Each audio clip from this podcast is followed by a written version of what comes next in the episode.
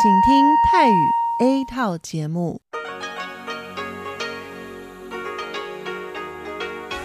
ที่นี่สถานีวิทยุเรดิโอไต้หวันอินเตอร์เนชันแนล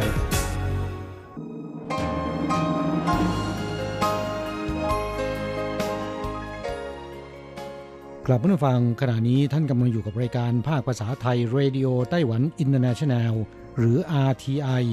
ออกกระจายเสียงจากกรุงไทเปไต้หวันสาธารณรัฐจีน เป็นประจำทุกวันนะครับ นอกจากรับฟังทางเครื่องรับวิทยุได้แล้ว ยังสามารถรับฟังรายการผ่านระบบออนไลน์ได้ที่ thai.rti.org.tw หรือที่ RTI Fanpage นะครับ ขอเชิญติดตามรับฟังรายการของเราได้ ตั้งแต่บัดนี้เป็นต้นไป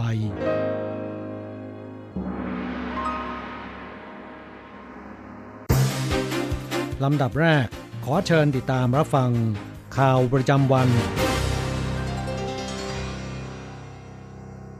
สวัสดีครับ คุณผู้ฟังที่เคารพ วันนี้วันอาทิตย์ที่ 11 ตุลาคม พุทธศักราช 2563 ขอเชิญพบกับการรายงาน สรุปข่าวเด่นในรอบสัปดาห์ที่ผ่านมา โดยผม แสงชัย กิตติภูมิวงศ์ เริ่มกันด้วยข่าวแรก กระทรวงการต่างประเทศแถลงว่าในวันที่ 8 ทูตวัติกันประจำไต้หวันส่งสาร ในนามโป๊ปฟรานซิส ถึงประธานาธิบดีไช่เหวินอวยพรวันชาติสารจีน ขอให้พระเจ้าคุ้มครองชาวไต้หวัน ประเทศชาติปลอดภัย สามัคคีกลมเกลียวตลอดไป กระทรวงการต่างประเทศแถลงขอบคุณอย่างสูง กระทรวงการต่างประเทศชี้ด้วยว่า ไต้หวันวาติกันมีความสัมพันธ์ที่ดี ที่ผ่านมานั้น สองฝ่ายร่วมมือในด้านการแก้ปัญหาต่างๆ เช่น การเปลี่ยนแปลงสภาพภูมิอากาศโลก ต่อต้านการค้ามนุษย์ การค้าแรงงาน ผู้อพยพ สาธารณสุขเป็นต้น ในเดือนกันยายนที่ผ่านมา ยังมีการร่วมมือทิศทางใหม่ กล่าวคือ มหาวิทยาลัยฟูเรนคาทอลิก เชิญคาร์ดินัลปีเตอร์เทิร์กสัน รัฐมนตรีส่งเสริมการพัฒนามุสยชาติของวัติกัน ร่วมประชุมทางวิดีโอ เผยแพร่ผลงานการประพันธ์ของโป๊ฟรานซิส จดหมาย ลาดาโตซี เกี่ยวกับการดูแลโลก เน้นการรักษาสภาพแวดล้อมและสรรพสิ่งที่พระเจ้าสร้าง แสดงถึงความพยายามของวัติกันในการแก้ไขปัญหาโลกร้อนสองฝ่ายจะพัฒนาความสัมพันธ์ต่อไป บนพื้นฐานที่มั่นคง ต่อไปครับ วันชาติ 10 ตุลาคมของไต้หวันสารจีน มีกิจกรรมตื่นตาตื่นใจหลากหลายรายการ หัวข้อฉลองวันชาติปีนี้คือ ไต้หวันประชาธิปไตยก้าวไปอย่างมั่นใจ เปิดฉากด้วยคณะเฉินจาปานเหมียวลี่ บรรเลงดนตรีจีนเหนือ ตามด้วยการแสดงของกองทหารเกียรติยศสามเหล่าทัพ ควงปืนอย่างคล่องแคล่ว และแปรแถวอย่างรวดเร็ว ขบวนมอเตอร์ไซค์ทหารรักษาความปลอดภัย วงโยธวาทิตไทเป First Girls High School การฝึกซ้อมแก้ไขวิกฤตฉุกเฉินระหว่างหน่วยตำรวจและทหาร จำลองสถานการณ์ ตื่นเต้นเหมือนจริง เป็นการอุ่นเครื่องก่อนเปิดพิธี หลังการแสดงอุ่นเครื่องแล้วเป็นการร้องเพลงชาตินำโดยตัวแทนทีมต่อสู้โรคติดต่อ 20 คน ร่วมกับวงดนตรีประสานเสียง มหาวิทยาลัยแพทย์ไทเป ในขณะเดียวกันเฮลิคอปเตอร์ UH-60M Black Hawk 7 ลำ และเฮลิคอปเตอร์ CH-47SD 2 ลำ แขวนธงชาติ สาธารณรัฐจีน บินผ่านปรำพิธี ในปีนี้มีขบวนรถฮัมวี่และรถบรรทุก ซึ่งตัวแทนวีรบุรุษป้องกันโรคโควิด -19 100 คน อยู่บนรถเคลื่อนเข้าสู่พิธี เพื่อให้ประชาชนร่วมกันชื่นชมยินดี สุดท้ายเป็นการแสดงที่หลายคนรอคอย เครื่องบินรบ F-16V และสูงบิน Thunder Tiger บินผ่านโผนพ่นควันสามสี ปิดฉากการแสดงงานวันชาติสำหรับงานราตรีฉลองวันชาติ นับเป็นครั้งแรกที่เคลื่อนย้าย ไปจัดที่ท่าเรือจีหลงเวสโฟขณะที่การจุดพลุเฉลิมฉลองวันชาติ เป็นครั้งแรกที่จัดขึ้นที่นครไทยนั้น บนเกาะยุกวัง เขตอันพิง ใช้พลุจำนวน 16,882 นัด จุดพลุยาวนานถึง 33 นาที และมีเสียงดนตรีประกอบข่าวต่อไปครับเป็นเรื่องที่จีนคุกคามต่อไต้หวัน ผู้แทนไต้หวันประจำสหรัฐชี้ว่า การสนับสนุนจากพันธมิตรมีความสำคัญ ในวันที่ 9 นิตยสารด้านกิจการต่างประเทศและความปลอดภัยของสหรัฐ The National Interest ได้เสนอบทความของเซาเหมยชินผู้แทนไต้หวันประจำสหรัฐ ในบทความชี้ว่าสภาพกลยุทธ์พื้นที่อินโดแปซิฟิกที่เปลี่ยนแปลงอย่างรวดเร็วทำให้ภาวะช่องแคบไต้หวันมีความซับซ้อนมากขึ้น การต่อต้านในแนวหน้าของไต้หวันต่อกองทัพปลดปล่อยประชาชนของจีน ไต้หวันต้องการแสวงหาความสมดุลทางทหาร เพื่อหยุดยั้งจีน และปกป้องประชาธิปไตยของประเทศที่ได้มาด้วยความยากลำบาก เซียวขอบคุณต่อสหรัฐที่ยึดถือกฎหมายความสัมพันธ์ไต้หวัน และคำมั่น 6 ประการ ขอบคุณสหรัฐที่จำหน่ายอาวุธให้ไต้หวันเป็นประจำ ได้แก่เครื่องบินลบ F-16V ช่วยให้ไต้หวันมีความสามารถในการปกป้องน่านฟ้าโดยรอบ ต่อต้านทานปลดปล่อยประชาชนของจีนที่ต้องการรุกรานไต้หวันข่าวต่อไปครับ กระทรวงแรงงานถแถลงในวันที่ 8 ตุลาคม การเจรจาหยุดงานระหว่างนายจ้างกับลูกจ้างเพื่อลดเวลาทำงาน ซึ่งก็คือการให้หยุดงานโดยไม่จ่ายค่าจ้าง มีจำนวน 596 รายการ กระทบต่อแรงงาน 12,710 คน เทียบกับงวดที่แล้ว กิจการลดลง 338 รายจำนวนผู้ที่ได้รับผลกระทบลดลง 5,271 คน สถิติที่ผ่านมานั้น การหยุดงานโดยไม่จ่ายค่าจ้าง มีผู้ได้รับผลกระทบมากที่สุดคือ ช่วงปลายเดือนมิถุนายน ถึงต้นเดือนกรกฎาคม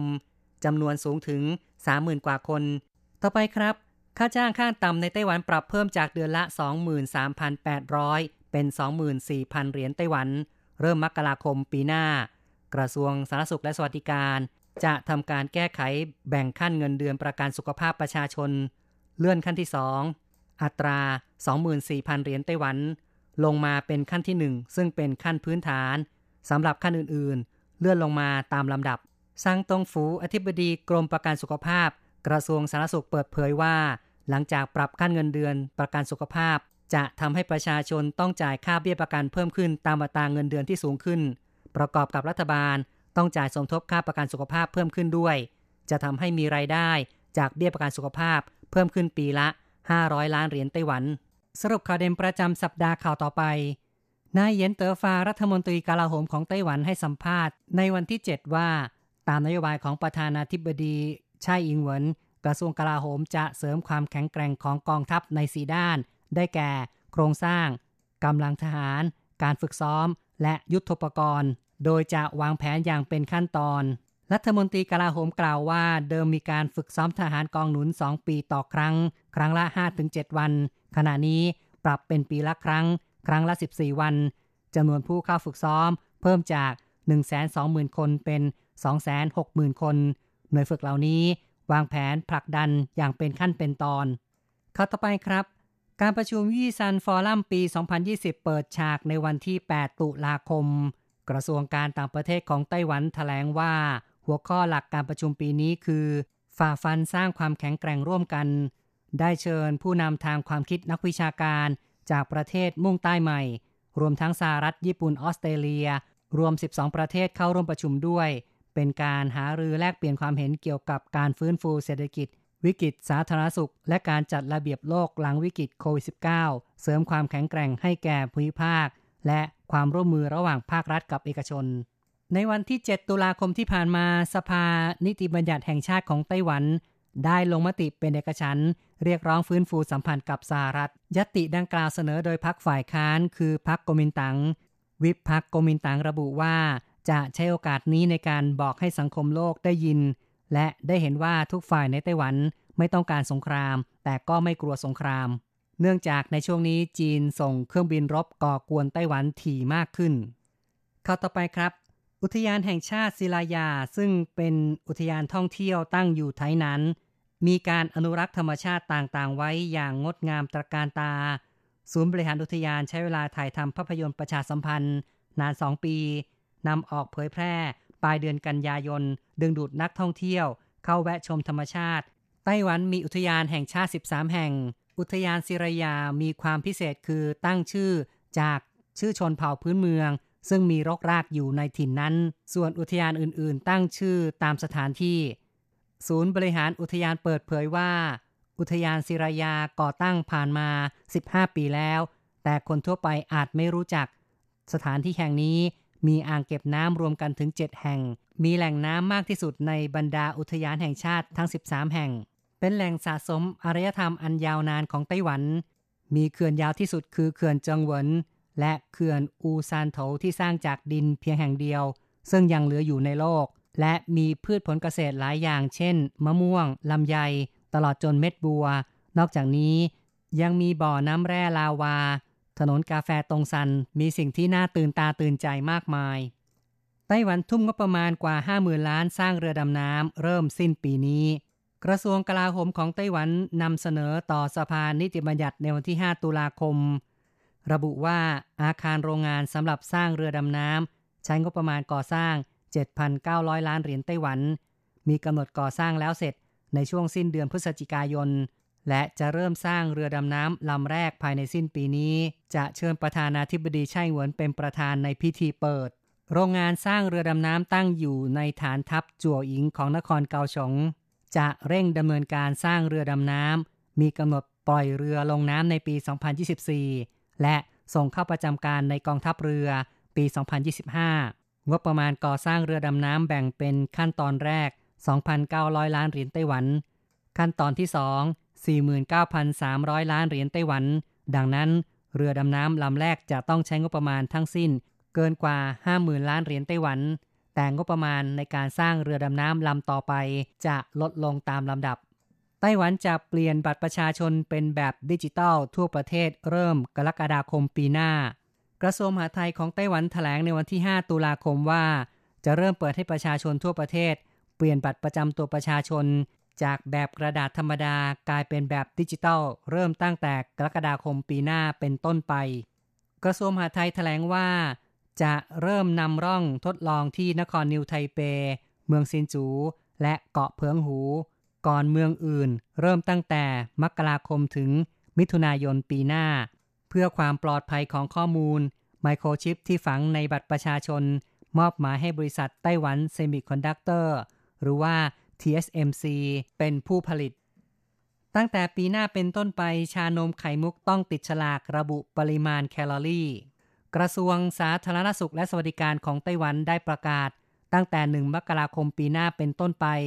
เครื่องดื่มแบบชงสด ต้องติดฉลาก ระบุปริมาณน้ำตาล และปริมาณพลังงาน กรณีใช้น้ำตาลก้อนกำหนดสูตรการคำนวณ น้ำตาลหนึ่งก้อนเท่ากับ 5 กรัม นอกจากนี้หากเป็นเครื่องดื่ม แบบชงสดที่ใส่วัตถุดิบอื่น เช่น ชานมไข่มุกที่มีเม็ดไข่มุก หรือเครื่องดื่มอื่นที่ใส่พุดดิ้ง เผือก ถั่วแดง และเฉาก๊วย ต้องระบุปริมาณแคลอรี่ของวัตถุดิบทุกชนิดอย่างชัดเจน จะต้องระบุปริมาณคาเฟอีนอย่างชัดเจนด้วย หากฝ่าฝืนมีโทษปรับสูงสุดถึง 3 ล้านเหรียญไต้หวัน หากติดฉลากปลอมหรือมีข้อความเป็นเท็จ ระวางโทษปรับ 40,000 ถึง 4 ล้านเหรียญไต้หวัน ไต้หวันเริ่มฉีดวัคซีนฟรีให้แก่กลุ่มเสี่ยง กรมควบคุมโรคกระทรวงสาธารณสุขและสวัสดิการของไต้หวัน เริ่มฉีดวัคซีนป้องกันโรคไข้หวัดใหญ่ให้แก่กลุ่มเสี่ยง ตั้งแต่ 5 ตุลาคม ผู้สูงอายุในกลุ่มเสี่ยงจำนวนมาก เดินทางไปรับการฉีดวัคซีน ที่โรงพยาบาลและสถานีอนามัยในพื้นที่ นอกจากคนชรา คุณพ่อคุณแม่จำนวนมาก พาบุตรอายุตั้งแต่ 6 เดือนขึ้นไป ถึงวัยก่อนเข้าเรียนไปรับการฉีดวัคซีนอีกด้วย พิษจากโควิด -19 ในสหรัฐทำให้ชาวไต้หวันทยอยเดินทางกลับประเทศ สถานการณ์แพร่ระบาดของโควิด -19 ที่ลุกลามทั่วโลก โดยเฉพาะอย่างยิ่งในสหรัฐ มีผู้ติดเชื้อมากเป็นอันดับหนึ่งของโลก ชาวไต้หวันที่อยู่อาศัยในสหรัฐ ตัดสินใจ ย้ายถิ่นฐานกลับไต้หวัน ด้วยสาเหตุที่ลูกไม่สามารถไปเรียนที่โรงเรียน ต้องเรียนผ่านวิดีโอที่บ้าน และไม่สามารถ พาลูกออกไปนอกบ้านในยามปกติ ขณะที่การอาศัยอยู่ในไต้หวันยังสามารถใช้ชีวิตตามปกติได้ อีกข่าวหนึ่งครับ ศักยภาพด้านการผ่าตัดปลูกถ่ายตับของไต้หวัน เมีอัตาประสบผลสำเร็จสูงโด่งดังทั่วโลก กระทรวงสาธารณสุขและสวัสดิการ เปิดเผยสถิติ ตั้งแต่ปี 2548 ถึง 2561 มีการปลูกถ่ายตับสำเร็จ 6,211 ราย อัตรารอดชีวิต ปลูกถ่ายผ่านไปแล้ว 3 ปีอยู่ที่ 78.9%ในจำนวนนี้การปลูกถ่ายตับจากผู้บริจาคที่ยังมีชีวิตอยู่ 4,915 ราย มีอัตรารอดชีวิต หลังปลูกถ่ายผ่านไปแล้ว 3 ปี 80.1%สรุปข่าวเด่นประจำสัปดาห์จบลงแล้วครับ 无限的爱向全世界传开，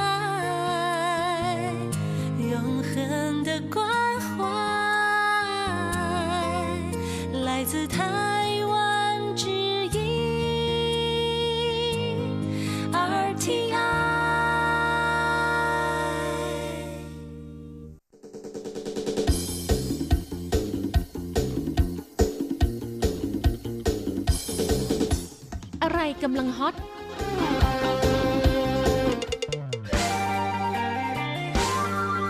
อะไรที่ว่าฮิต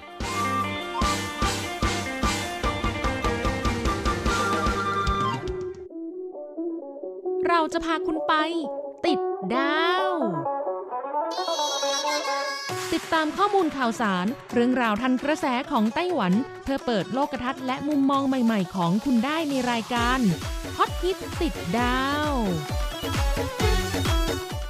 สวัสดีค่ะ ขอต้อนรับคุณผู้ฟังเข้าสู่รายการฮอตฮิตติดดาวกับดิฉันดีเจอันโกะการจยากริชยาคมค่ะ ช่วงนี้ที่ไต้หวันก็เป็นช่วงหยุดยาวอีกแล้วนะคะ เพราะว่าวันที่ 10 ตุลาคมเป็นวันชาติไต้หวัน หรือว่าถือเป็นวันครบรอบวันสถาปนาสาธารณรัฐจีนนะคะ ซึ่งปีนี้ก็เป็นปีที่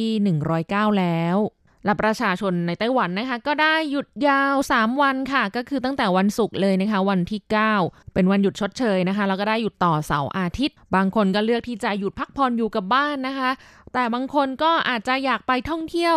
ตามสถานที่ท่องเที่ยวต่างๆ ในวันนี้ค่ะดิเจนโกจะพาทุกท่านไปติดดาว เรื่องราวเกี่ยวกับสถานที่ท่องเที่ยวฮอตฮิตในไต้หวันนะคะ แต่ว่าในส่วนนี้เนี่ยไม่ได้ฮิตเฉพาะแต่ช่วงวันหยุดยาวเทศกาลหรือเฉพาะหยุดยาววันชาตินะคะ แต่ที่นำมาฝากเป็นช่วงตลอดครึ่งปีแรกของปีพุทธศักราช 2563 เลยแหละค่ะ ก็อย่างที่ทุกท่านทราบกันดีนะคะว่าสถานการณ์การแพร่ระบาดของ โรคติดเชื้อไวรัสโคโรนาสายพันธุ์ใหม่ 2019 หรือที่ทุกท่านรู้จักกันในชื่อของโควิด -19 เนี่ย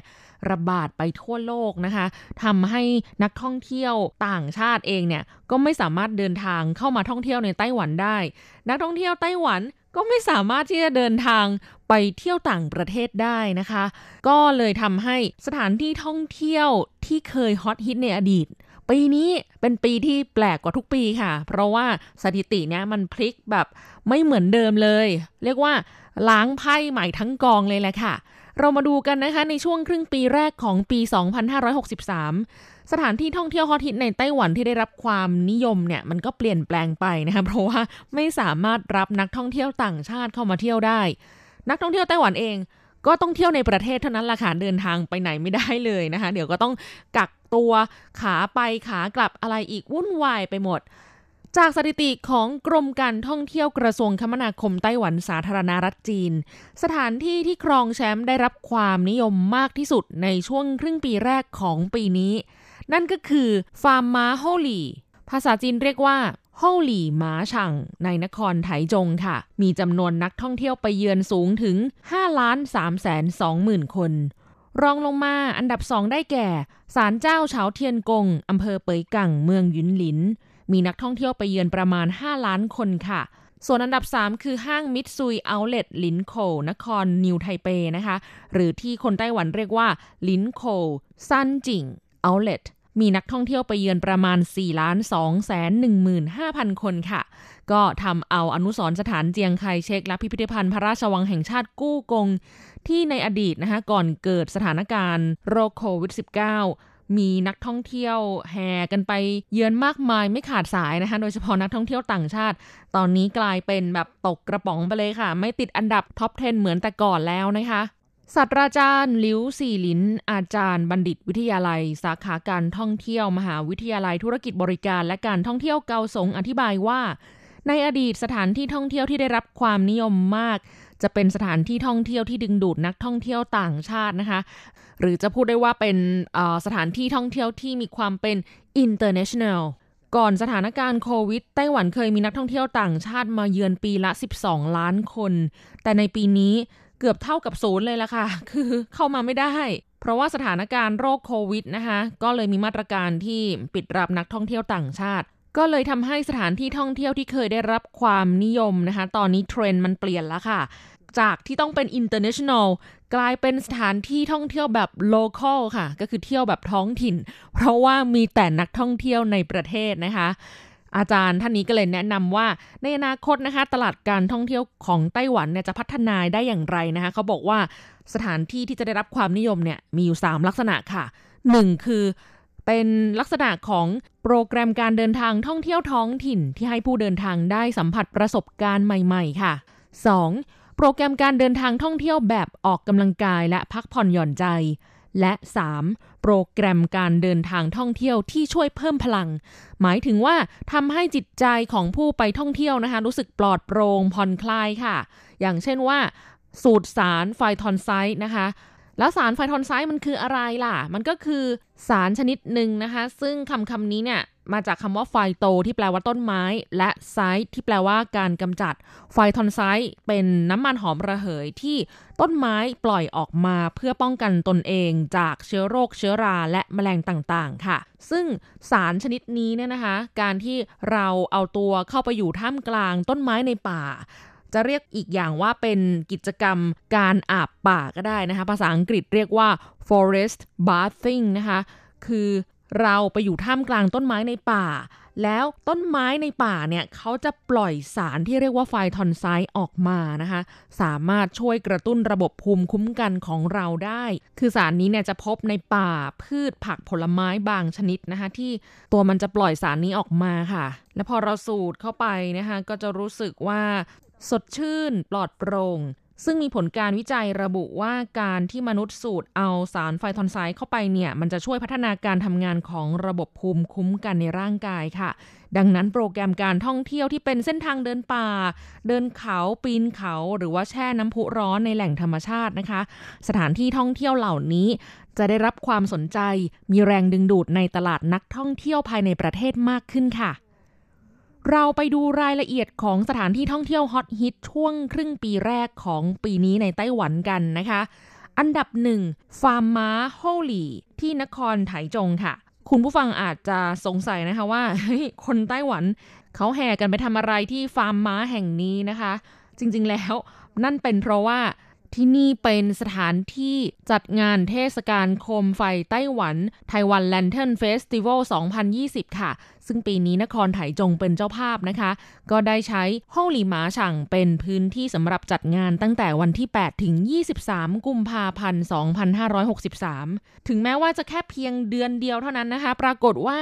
ผู้คนในไต้หวันเนี่ยหลั่งไหลกันไปเที่ยวชมงานมากถึง5ล้าน3แสน2หมื่นคนเลยแหละค่ะ เรียกได้ว่าแค่เพียงเดือนเดียวนะคะจำนวนนักท่องเที่ยวเนี่ยก็เกินกว่าสถานที่ท่องเที่ยวอื่น ๆ ในไต้หวันตลอดครึ่งปีเลยแหละค่ะ อันดับ 2ศาลเจ้าเฉาเทียนกงอำเภอเป๋ยกั่งเมืองหยุนหลิน ศาสนสถานแห่งนี้นะคะ ก็ถือว่าเป็นหนึ่งในสามศาลเจ้า ศักดิ์สิทธิ์ชื่อดังในภาคกลางของไต้หวัน ที่ประชาชนเลื่อมใสศรัทธาอย่างมากค่ะอ่าถ้าบอกว่าท็อป ทรีนะคะของศาลเจ้าชื่อดังในภาคกลางก็จะมีศาลเจ้าเจิ้นหลันกง ที่เขตต้าเจียนครไถจงศาลเจ้าเทียนโฮกง ที่อำเภอลู่กังเมืองจังหว้า และศาลเจ้าเฉาเทียนกง ที่อำเภอเป๋ยกังเมืองหวินหลินนี่แหละค่ะสำหรับศาลเจ้าแห่งนี้นะคะ ก็มีประวัติศาสตร์ยาวนานสร้างขึ้นตั้งแต่ในรัชสมัยของคังซีฮ่องเต้ก็คือเมื่อประมาณคริสตศักราช 1694 นะคะ โดยพระสงฆ์ที่ชื่อว่าสู้ปี้ค่ะ ได้อัญเชิญเจ้าแม่ทับทิมมาจากเกาะเหมยโจวมณฑลฝูเจี้ยน จีนแผ่นดินใหญ่มาด้วยตนเองนะคะ จึงทำให้ศาลเจ้าแห่งนี้เป็นศาลเจ้าแห่งเดียวในไต้หวันที่ประกอบพิธีบูชาเจ้าแม่ทับทิมแบบศาสนาพุทธค่ะ เพราะว่าที่ศาลเจ้าอื่นๆเนี่ยเขาจะทำพิธีบูชาแบบลัทธิเต๋านะคะตำนานเล่าว่าตอนที่พระสงฆ์สู้ปี้อัญเชิญเจ้าแม่ทับทิมมา ถึงที่อำเภอเป๋ยกังเมืองหวินหลินนะคะ ซึ่งแต่เดิมที่อำเภอแห่งนี้เนี่ยชื่อว่าอำเภอเปินกังท่านก็มานั่งพักเหนื่อยที่บ่อน้ำแห่งหนึ่งค่ะ แล้วก็วางองค์เจ้าแม่ทับทิมไว้ข้างๆค่ะ แต่พอพักแบบเออพอหายเหนื่อยแล้วจะยกองค์เจ้าแม่เดินทางไปต่อนะคะ ยกยังไงก็ยกไม่ขึ้นค่ะ ท่านก็เลยคิดว่าอืมคงจะเป็นพระประสงค์ของเจ้าแม่ทับทิมที่ต้องการจะอยู่ตรงนั้นนะคะ ไม่ไปไหนอีกแล้วจ้ะพระสงฆ์ซูปีก็เลยสร้างศาลเจ้าแม่ทับทิมขึ้นที่นั่นซะเลยค่ะ ก็คือตรงที่องค์เจ้าแม่ประดิษฐานอยู่ในปัจจุบันค่ะ เป็นจุดที่ยกเจ้าแม่ไม่ขึ้นข้างบ่อน้ำในอดีตนั่นเลยแหละค่ะ ปกติคนไต้หวันจะเรียกเจ้าแม่ทับทิมว่ามาจู่นะคะ แต่ที่ศาลเจ้าแห่งนี้ขนานนามเจ้าแม่ว่า จิ่งสร้างมา แปลว่า เจ้าแม่บนบ่อน้ำค่ะ คุณผู้ฟังอาจจะคิดว่าจริง ๆ แบบศาลเจ้าที่มีลักษณะจีนๆที่ไหนๆมันก็เหมือนกันหรือเปล่า แต่ต้องบอกว่าถ้ามาที่ศาลเจ้าแห่งนี้นะคะ จะได้สัมผัสถึงมรดกทางวัฒนธรรมของศาลเจ้าในภาคกลางของไต้หวันที่ผู้คนเลื่อมใสกัน ที่ไหนที่ไหนนะคะ ก็มีเอกลักษณ์เฉพาะตัวค่ะไม่เหมือนกันนะคะถ้าทุกท่านได้ไปที่หยุนหลินแล้วไม่ได้ไปที่ศาลเจ้าแห่งนี้ ก็ต้องบอกว่าเหมือนไม่ได้มาถึงเมืองหยุนหลินเลยค่ะ อันดับ 3 ห้างมิตซุย Outlet ลินโคนครนิวไทเป ถือเป็นสถานที่ท่องเที่ยวทางเลือกในสถานการณ์โควิด -19 นะคะ นักท่องเที่ยวไต้หวันเองก็ไม่สามารถออกไปเที่ยวต่างประเทศได้ ซึ่งเขาบอกว่าจำนวนนักท่องเที่ยวไต้หวันที่ปกติเดินทางไปต่างประเทศนะคะ มีถึง 17 ล้านคนค่ะดังนั้นนะคะ คนที่เป็นขาช็อป พวกชอบสินค้าแบรนด์ดังก็เลยต้องเลือกไป เที่ยวเอาเล t ภายในประเทศแทน ซึ่งในครึ่งปีแรกของปีนี้นะคะ ก็มีประชาชนไปท่องเที่ยวที่เอาเล t แห่งนี้ถึง 4 ล้าน2แสน15,000 คนแล้วค่ะ บางท่านอาจจะสงสัยนะคะว่าห้างเอาเล t มันคืออะไรนะคะ ก็ต้องอธิบายอย่างนี้ค่ะว่าห้างเอาเล t นะคะก็คือห้างที่มีร้านขายสินค้าแบรนด์เนมค่ะ ก็คือสินค้าชื่อดังที่มีราคา ไม่ถูกนะคะ คือปกติเนี่ยซื้อเนี่ยโหราคาแพงๆทั้งนั้นเลย แต่ถ้าเกิดว่าไปที่ห้างเอาเลทนะคะ เขาจะนำสินค้าที่เป็นซีซั่นเก่า แต่ยังมีคุณภาพดีมาจำหน่าย ในราคาที่ต่ำกว่าร้านค้าปลีกปกตินะคะ ก็คืออาจจะได้เป็นของที่เป็นรุ่นเก่า แต่ราคาถูกแบบโอ้ย บางทีก็ 40%อะไรอย่างนี้เลยนะคะ เรียกได้ว่า สามารถซื้อสินค้าแบรนด์เนมที่ลดราคาแบบราคาประหยัดได้ ทุกวันนะคะไม่ต้องรอที่จะต้องเดินทางไปต่างประเทศ ไปเข้าห้างดิวตี้ฟรีอะไรอย่างนี้ แต่ถ้าเกิดเปรียบเทียบกับร้านค้าดิวตี้ฟรีนะคะ จะเป็นในลักษณะของการจำหน่ายสินค้าที่เป็นรุ่นใหม่ซีซั่นใหม่ ยังไม่ตกรุ่นนะคะ แต่ว่าเป็นการจำหน่ายในราคาที่ปลอดภาษี อันนี้ก็คือความแตกต่างของร้านที่เรียกว่า outlet กับ duty free นะคะ มาดูอันดับ 4 ถึงอันดับ 10 นะคะสำหรับสถานที่ท่องเที่ยวฮอตฮิตในช่วงครึ่งปีแรกของปีนี้กันในไต้หวันนะ อันดับ 4 เส้นทางจักรยานสายธรรมชาติตงฟงและโฮฟง เขตฟงหยวนนครไถจงค่ะ อันดับ 5 จุดชมวิวภูเขาซื่อโถซัน เมืองเหมียวลี่ อันดับ 6 วัดโฝกวงซัน นครเกาสง ซึ่งเป็นวัดที่ใหญ่ที่สุดในไต้หวันค่ะ อันดับ 7 สวนสนุกลี่เป่า Discovery Land เขตโฮลีนครไถจง อันดับ 8 สวนสาธารณะเฉาอู้เต้านครไถจง อันดับ 9 ศูนย์วัฒนธรรมสร้างสรรค์ทรงซันกรุงไทเป และอันดับ 10ศาลเจ้าหนานคุนเซินนครไถหนานค่ะ คุณผู้ฟังเคยไปท่องเที่ยว 10 อันดับฮอตฮิตที่ว่ามาทั้งหมดนี้กันบ้างหรือเปล่าคะส่วนตัวโกเองนะคะ ต้องบอกว่า เคยไปแค่ที่เดียวนะคะ คือศูนย์วัฒนธรรมสร้างสรรค์ทรงซันกรุงไทเปค่ะ ส่วนที่อื่นไม่เคยไปเลยนะ ขนาดว่าเป็นคนที่ชอบซื้อของแบรนด์เนมนะคะ ก็ยังไม่เคยไป Mitsui Outlet ที่หลินโคเลย สงสัยจะต้องหาเวลาไปเที่ยวชมช้อปปิ้งซะหน่อยแล้วละค่ะ แล้วคุณผู้ฟังมีประสบการณ์อะไรนะคะ เกี่ยวกับการเดินทางท่องเที่ยวในไต้หวันนะคะ อาจจะแนะนำสถานที่ที่ไม่ได้อยู่ใน 10 อันดับนี้ก็ได้นะคะ อย่าลืมเขียนจดหมายเข้ามาเล่าสู่กันฟังในรายการนะคะ อันโกกำลังรอจดหมายจากคุณผู้ฟังอยู่ค่ะ สามารถส่งมาได้นะคะ ทั้งทางอีเมล ที่ thai thai at rti org tw หรือทางจดหมายไปรษณีย์นะคะ ส่งมาที่ PO Box 123ขีด199 ไทเป ไต้หวัน รหัสไปรษณีย์11199 หรือง่ายๆเลยค่ะ เข้าไปที่ Facebook Fanpage ของเรานะคะ www facebook.com/rti-fanpage สามารถเข้ามาคอมเมนต์ได้เลยนะคะ ที่โพสต์ของ รายการฮอตฮิตติดดาวค่ะ อันโกรออ่านทุกคอมเมนต์นะคะสำหรับวันนี้ต้องลาไปแล้วค่ะ พบกันใหม่สัปดาห์หน้า ขอให้คุณผู้ฟังมีความสุขสนุกสนานและสดใส สวัสดีค่ะ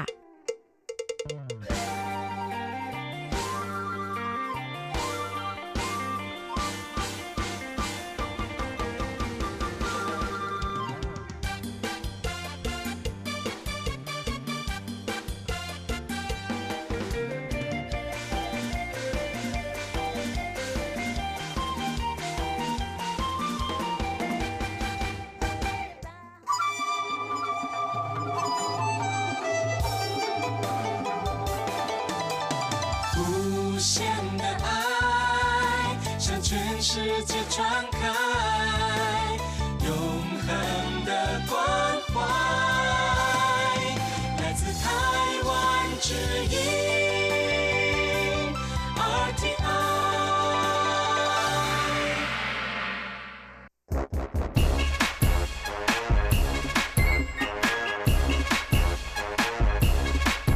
โยโยโยโยโย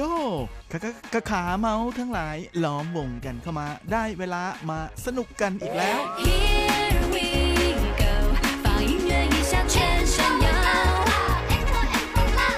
กับเพลงเพราะๆและข่าวที่เขาคุยกันลั่นสนั่นเมืองโดยทีรักยางและบันเทิง .com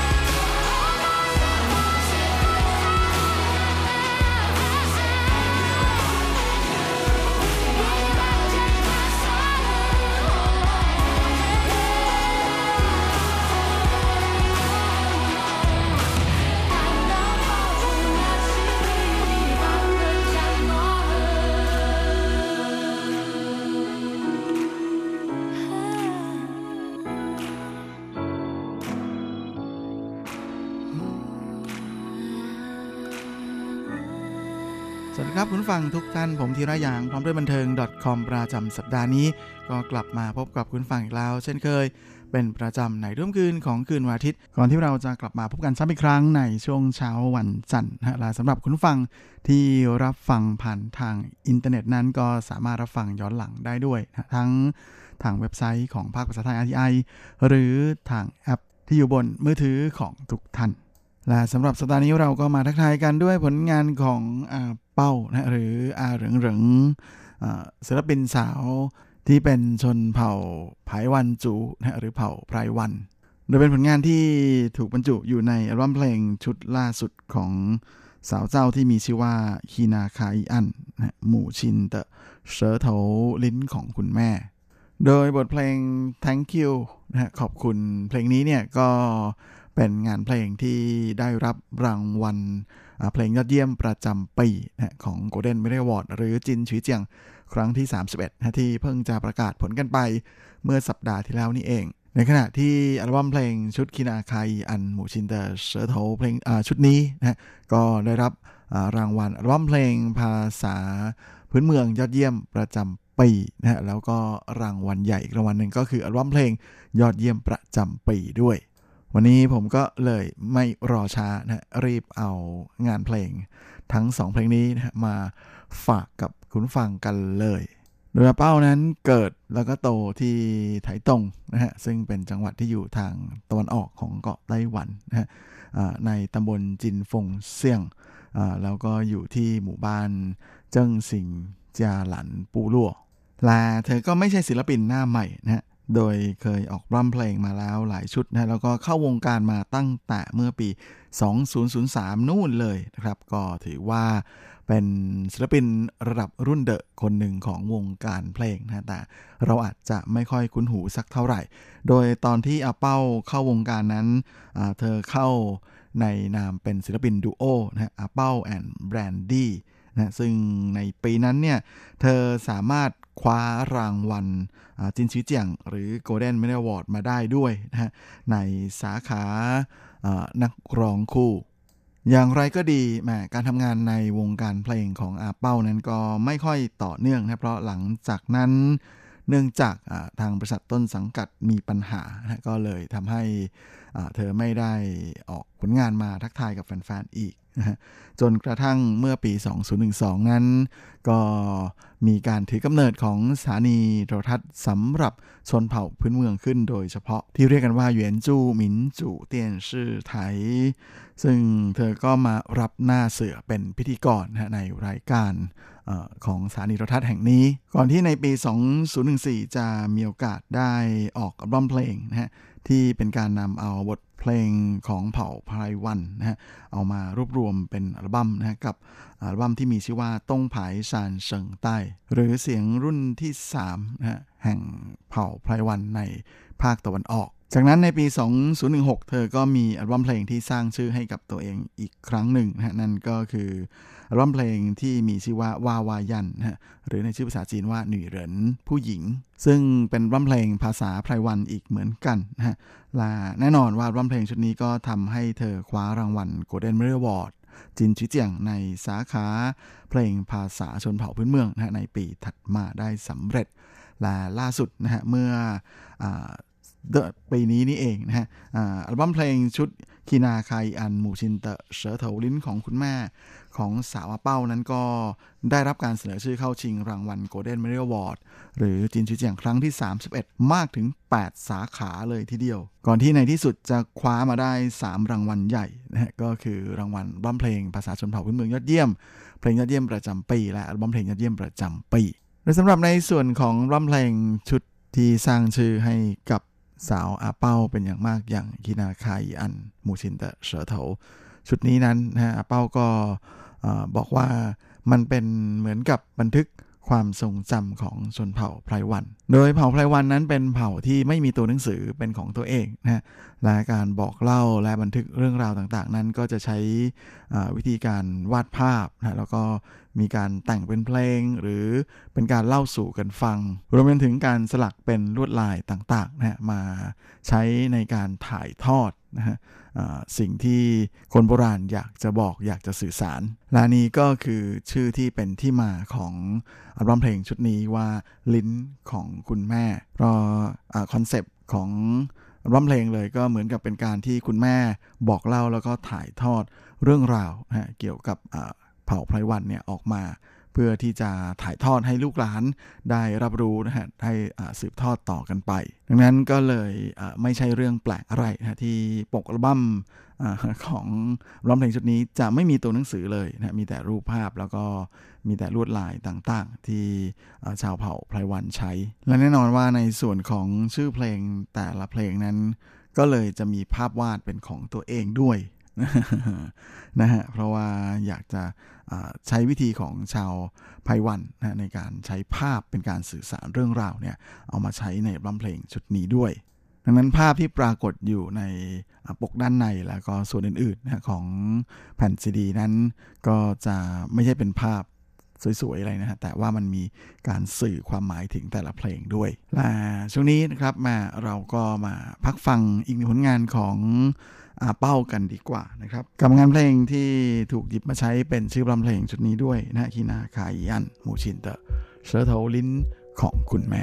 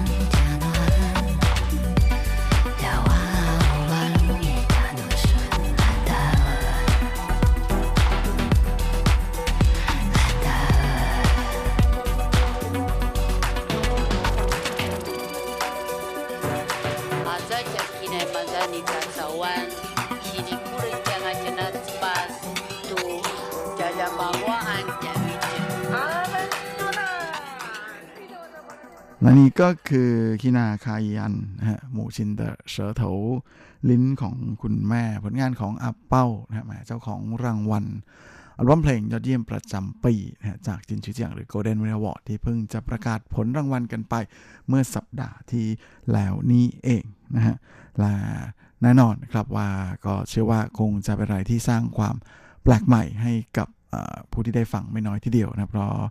เมื่อเราได้มีโอกาสฟังเพลงนี้เนี่ยก็ไม่นึกเหมือนกันว่าองค์ประกอบทางดนตรีในแบบตะวันตกนะฮะจะสามารถนำมาใส่ แล้วก็ใช้เนื้อเพลงในแบบของชนเผ่าพื้นเมืองโดยเฉพาะในอย่างยิ่งเป็นภาษาของเผ่าไพวันเนี่ยได้อย่างลงตัวขนาดนี้ฮะก็เลยไม่น่าแปลกใจนะที่อาเป้าสามารถอาศัยอ่า อัลบั้มเพลงชุดนี้ในการคว้ารางวัลอัลบั้มเพลงยอดเยี่ยม ประจำปีมาครองได้ในที่สุด และช่วงนี้ก็มาเข้าสู่ช่วงท้ายของรายการวันนี้กันนะครับคร่าวๆความเคลื่อนไหวที่น่าสนใจในแวดบันเทิงในช่วงของซุปซิป .com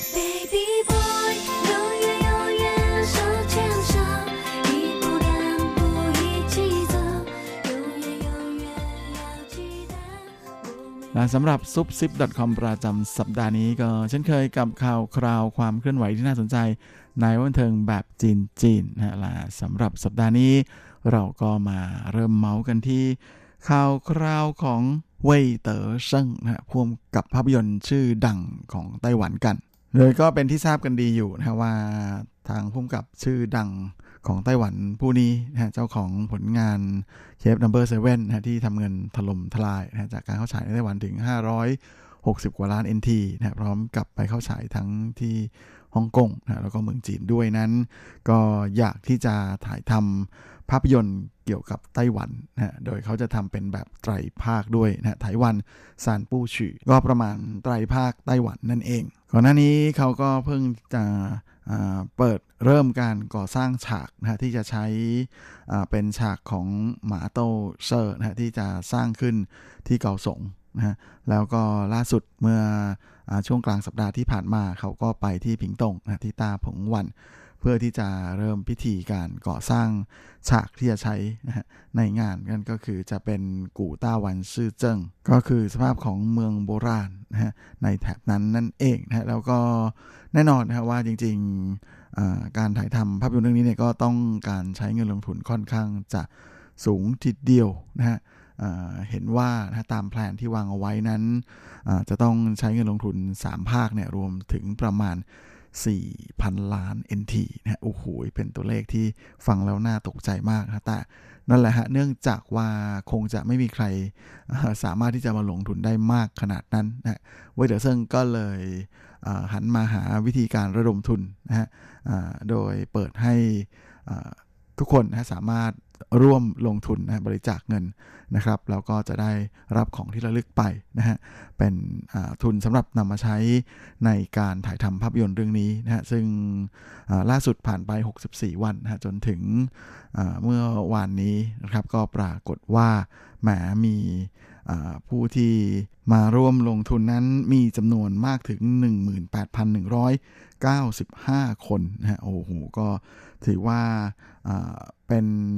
เคสในการ ระดมทุนนะฮะที่มีผู้สนใจร่วมบริจาคเงินเข้าการเข้าในส่วนของการระดมทุนเนี่ยมากเป็นอันดับ 2 ในไต้หวันเลยทีเดียวนะฮะแล้วก็นอกจากนี้จำนวนเงินที่รับบริจาคได้นั้น ก็เป็นจำนวนเงินที่มากกว่า 100 ล้าน NT นะฮะซึ่งก็ถือว่าเป็นจำนวนเงินที่ มากที่สุดในประวัติศาสตร์ของการระดมทุนนะฮะของอภาพยนตร์ไต้หวันเลย ซึ่งก็แน่นอนนะฮะแหมแสดงให้เห็นว่าชื่อของเว่ยเต๋อเซิงนั้น ยังขายได้ขายดีอยู่เหมือนเดิมนะฮะและหลังจากที่สามารถก้าวข้ามผ่านหลักไมล์หลักแรกที่ 100 ล้านเยนทีไปได้แล้วเนี่ยทางเว่ยเต๋อเซิงเองนะก็ได้ออกมาขอบคุณนะฮะทุกคนที่ร่วมด้วยช่วยกันนะฮะแล้วก็ขอบคุณ ทุกคนที่ให้ความเชื่อมั่นแล้วก็ยังคงมีความมั่นใจในตัวเขาอยู่นะพร้อมทั้งขอบคุณทีมงานที่อ่อยู่ด้วยกันนะมาตลอดและแน่นอนนะว่าเขาจะไม่ยอมให้ทีมงานของเขาต้องเสียหน้าอย่างเด็ดขาด นอกจากนี้ช่วงก่อนหน้านี้เว่ยเต๋อเซิงก็ยังมีโอกาสได้ไปร่วมงานกับ 2 ยูทูบเบอร์คนดังนะก็คือ Ku's Dream นะฮะ酷的夢 กับ 英國叔叔 อาลันนะฮะในการถ่ายทำคลิปโปรโมทการท่องเที่ยวไถหนานนะฮะสองคลิปด้วยกันแล้วหลังจากที่นำขึ้นไปโพสต์ไว้บนอินเทอร์เน็ตนะก็ปรากฏว่าภายในเวลาเพียงแค่ 4 วันมีคนเข้ามาชมทั้งสองคลิปนี้รวมกันมากถึง 870,000 กว่าครั้งเลยทีเดียว โดยหนุ่มคู่เองนะฮะก็บอกกับเว่ยเต๋อเซิงนะฮะว่า เขาจะนำรายได้นะฮะหลังหักค่าใช้จ่ายนะของการทำคลิปของเขานั้นร่วมบริจาคเข้ากองทุนนะสำหรับการถ่ายทำภาพยนตร์ไตรภาคไต้หวัน ซึ่งพ่วงกับเว่ยเต๋อเซิงเองก็ตั้งใจว่าจะพาครูนะจากฝรั่งเศสและอาลันจากอังกฤษเนี่ยไปเที่ยวชมไทยหนานบ้านเกิดของเขานะพร้อมกันนี้ก็ยังได้พาไปเดินเล่นที่สวนสาธารณะ ปาเคอร์หลี่กงหยวนนะฮะซึ่งเป็นสวนที่รำลึกถึงบัตรหลวงชาวอังกฤษนะฮะที่มาเดินทางมาสอนศาสนา และอุทิศตนให้กับคนไต้หวันพร้อมกันนี้พ่วมกับเว่ยเต๋อเซิงนะฮะก็ยังได้าพาทั้งคู่นั้นไปลองชิมของอร่อยของไทยนานนะฮะอย่างเช่นเนื้องูตระกูลกัวไม่ได้ฟังผิด เนื้องูจริง ๆ นะครับ กัวเจียเสอโรซึ่งถือเป็นเมนูเด็ดที่ผมกับเวยบอกว่าเขากินตั้งเล็กจนโตเลยทีเดียว เอามาผมก็เพิ่งจะรู้เหมือนกันนะฮะว่าผมกับคนดังของเรานั้นมีรสนิยมแบบนี้ด้วย และก็แน่นอนนะว่าพุ่มกับคนดังของเรานั้นก็รู้สึกขอบคุณที่ยูทูบเบอร์คนดังทั้งสองนั้นให้ความสนับสนุนโปรเจกต์ในการถ่ายทำภาพยนตร์ของเขานะเขาก็บอกว่าแหมกำลังนึกอยู่ว่าจะมีบทบาทอะไรที่เหมาะกับทั้งคู่นะฮะจะได้มาอยู่ในภาพยนตร์ของเขาบ้างนะแล้วก็อยากจะให้เป็นบทบาทที่คนดูรู้สึกว่ามีความน่าสนใจนะตอนนี้ก็เริ่มมีไอเดียหน่อยๆแล้ว โดยคิดว่าอยากจะให้แสดงเป็นคนฮอลแลนด์ คนเนเธอร์แลนด์ชาวดัตช์ที่มาไต้หวันในสมัยก่อนนั้นนะฮะ แต่ว่ากว่าที่จะถึงเรื่องที่จะใช้ฝรั่งนะเป็นตัวเอกในการดำเนินเรื่องนั้นก็อาจจะต้องรอถึงภาคที่3นะฮะของอซีรีส์นี้นะฮะที่เรียกว่าอิงสีจิตี้ ซึ่งอาจจะต้องรอจนถึงปี 2026 นู่นเลยนะกว่าที่ผู้ชมจะมีโอกาสได้ชม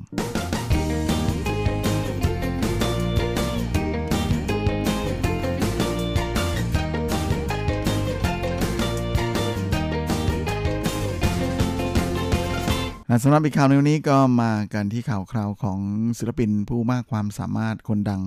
ชาวมาเลเซียนะที่มีผลงานออกมาอย่างต่อเนื่องนะแล้วก็จะเป็นอะไรที่สนุกสนุกอย่างไม่ขาดสายนะล่าสุดเขาก็ได้มีโอกาสมาลองกำกับมากำกับภาพยนตร์นะฮะกับผลงานเรื่องหนี่ชื่อจูหรือบาร์บี้นะฮะซึ่งผู้กำกับคนนี้ก็คือเจ้าหนุ่มหวัง หมิงจื้อนะหรือหนุ่มเนมวีศิลปินคนดังชาวมาเลเซียนั่นเองนะฮะโดยบาร์บี้นั้นก็เป็นอ่าคำเรียกหมูนะฮะในภาษามาเลยโดยภาพยนตร์เรื่องนี้ก็จะหยิบเอาเรื่องราวของความรุนแรงภายในโรงเรียนนะฮะที่เกิดขึ้นในมาเลเซียเป็นเหตุการณ์จริงนะฮะเอามาถ่ายทำนะฮะแน่นอนก็ต้องแต่งนู่นเติมนี่อยู่แล้วนะฮะแต่อย่างไรก็ดีนะฮะก็คงจะต้องมีอะไรที่อแอบติดชิ้นนินทาทางรัฐบาลมาเลเซีย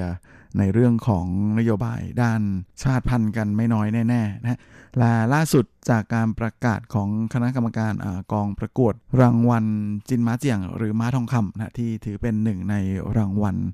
ภาพยนตร์ที่มีชื่อเสียงมาอย่างยาวนานนะครับ โดยล่าสุดนั้น เพลงประกอบภาพยนตร์ของเรื่องบาร์บี้ของเนมวีนั้นก็ได้รับการเสนอชื่อเข้าชิงรางวัล เพลงประกอบภาพยนตร์ยอดเยี่ยมประจำปีด้วยนะฮะกับเพลง Happy Family ซึ่งทันทีที่ทราบข่าวเจ้าตัวก็บอกเลยทีเดียวนะฮะว่ารู้สึกดีใจมาก ๆอย่างนั้นก็ดีนะฮะม่เขาบอกว่ามันมีความรู้สึกสับสนภายในใจอยู่ไม่น้อยเหมือนกัน เพราะว่าจริง ๆ เพลงนี้นะฮะยังไม่ได้ เปิดเปิดเผยต่อเผยแพร่ต่อสาธารณชน หรือว่าเปิดให้ใครฟังมาก่อนนะฮะเพราะเนื้อเพลงนั้นค่อนข้างจะละเอียดอ่อนนะฮะแล้วมีหลายจุดที่เชื่อว่าอาจจะไปกระทบต่อมอะไรบางอย่างของใครบางคนเข้าไม่น้อยนะฮะดังนั้นก็ไม่รู้เหมือนกันนะครับเพราะคิดว่าหลังจากที่มีการเปิดตัวออกมานั้นก็คงจะอาจทำให้หลายคนเกิด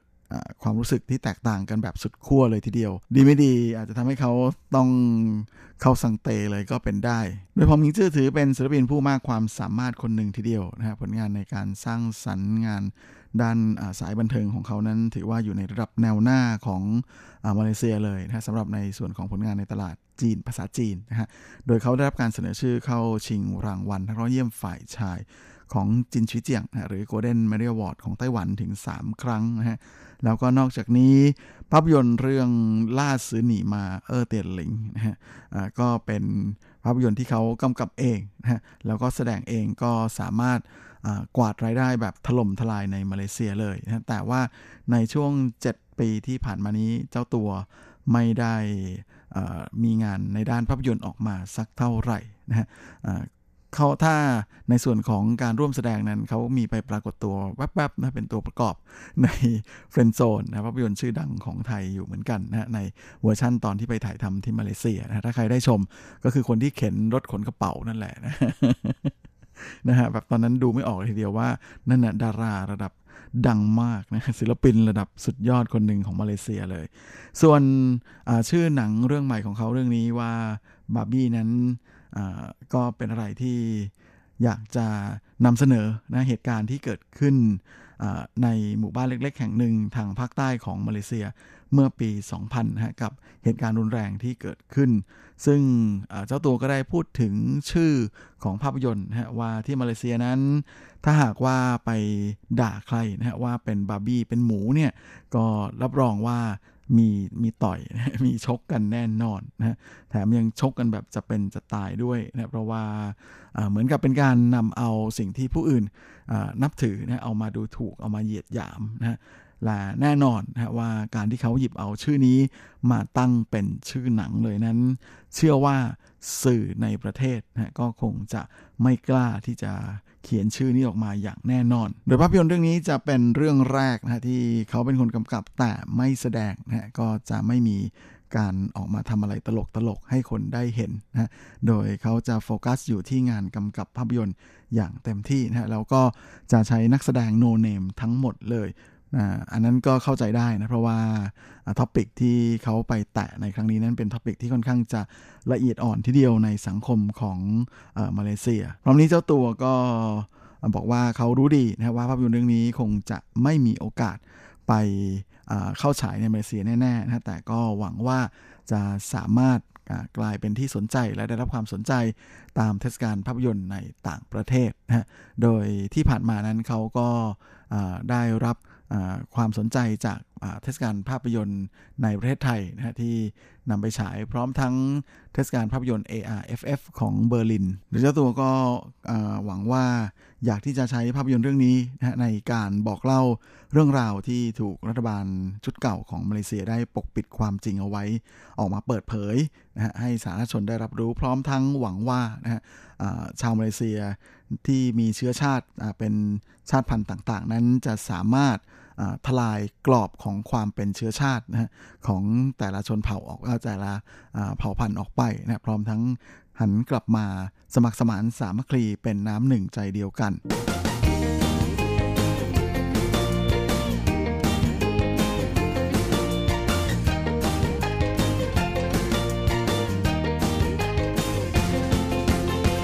กลับแล้วเวลาของรายการสัปดาห์นี้ก็หมดลงอีกแล้วนะฮะผมก็คงจะต้องขอตัว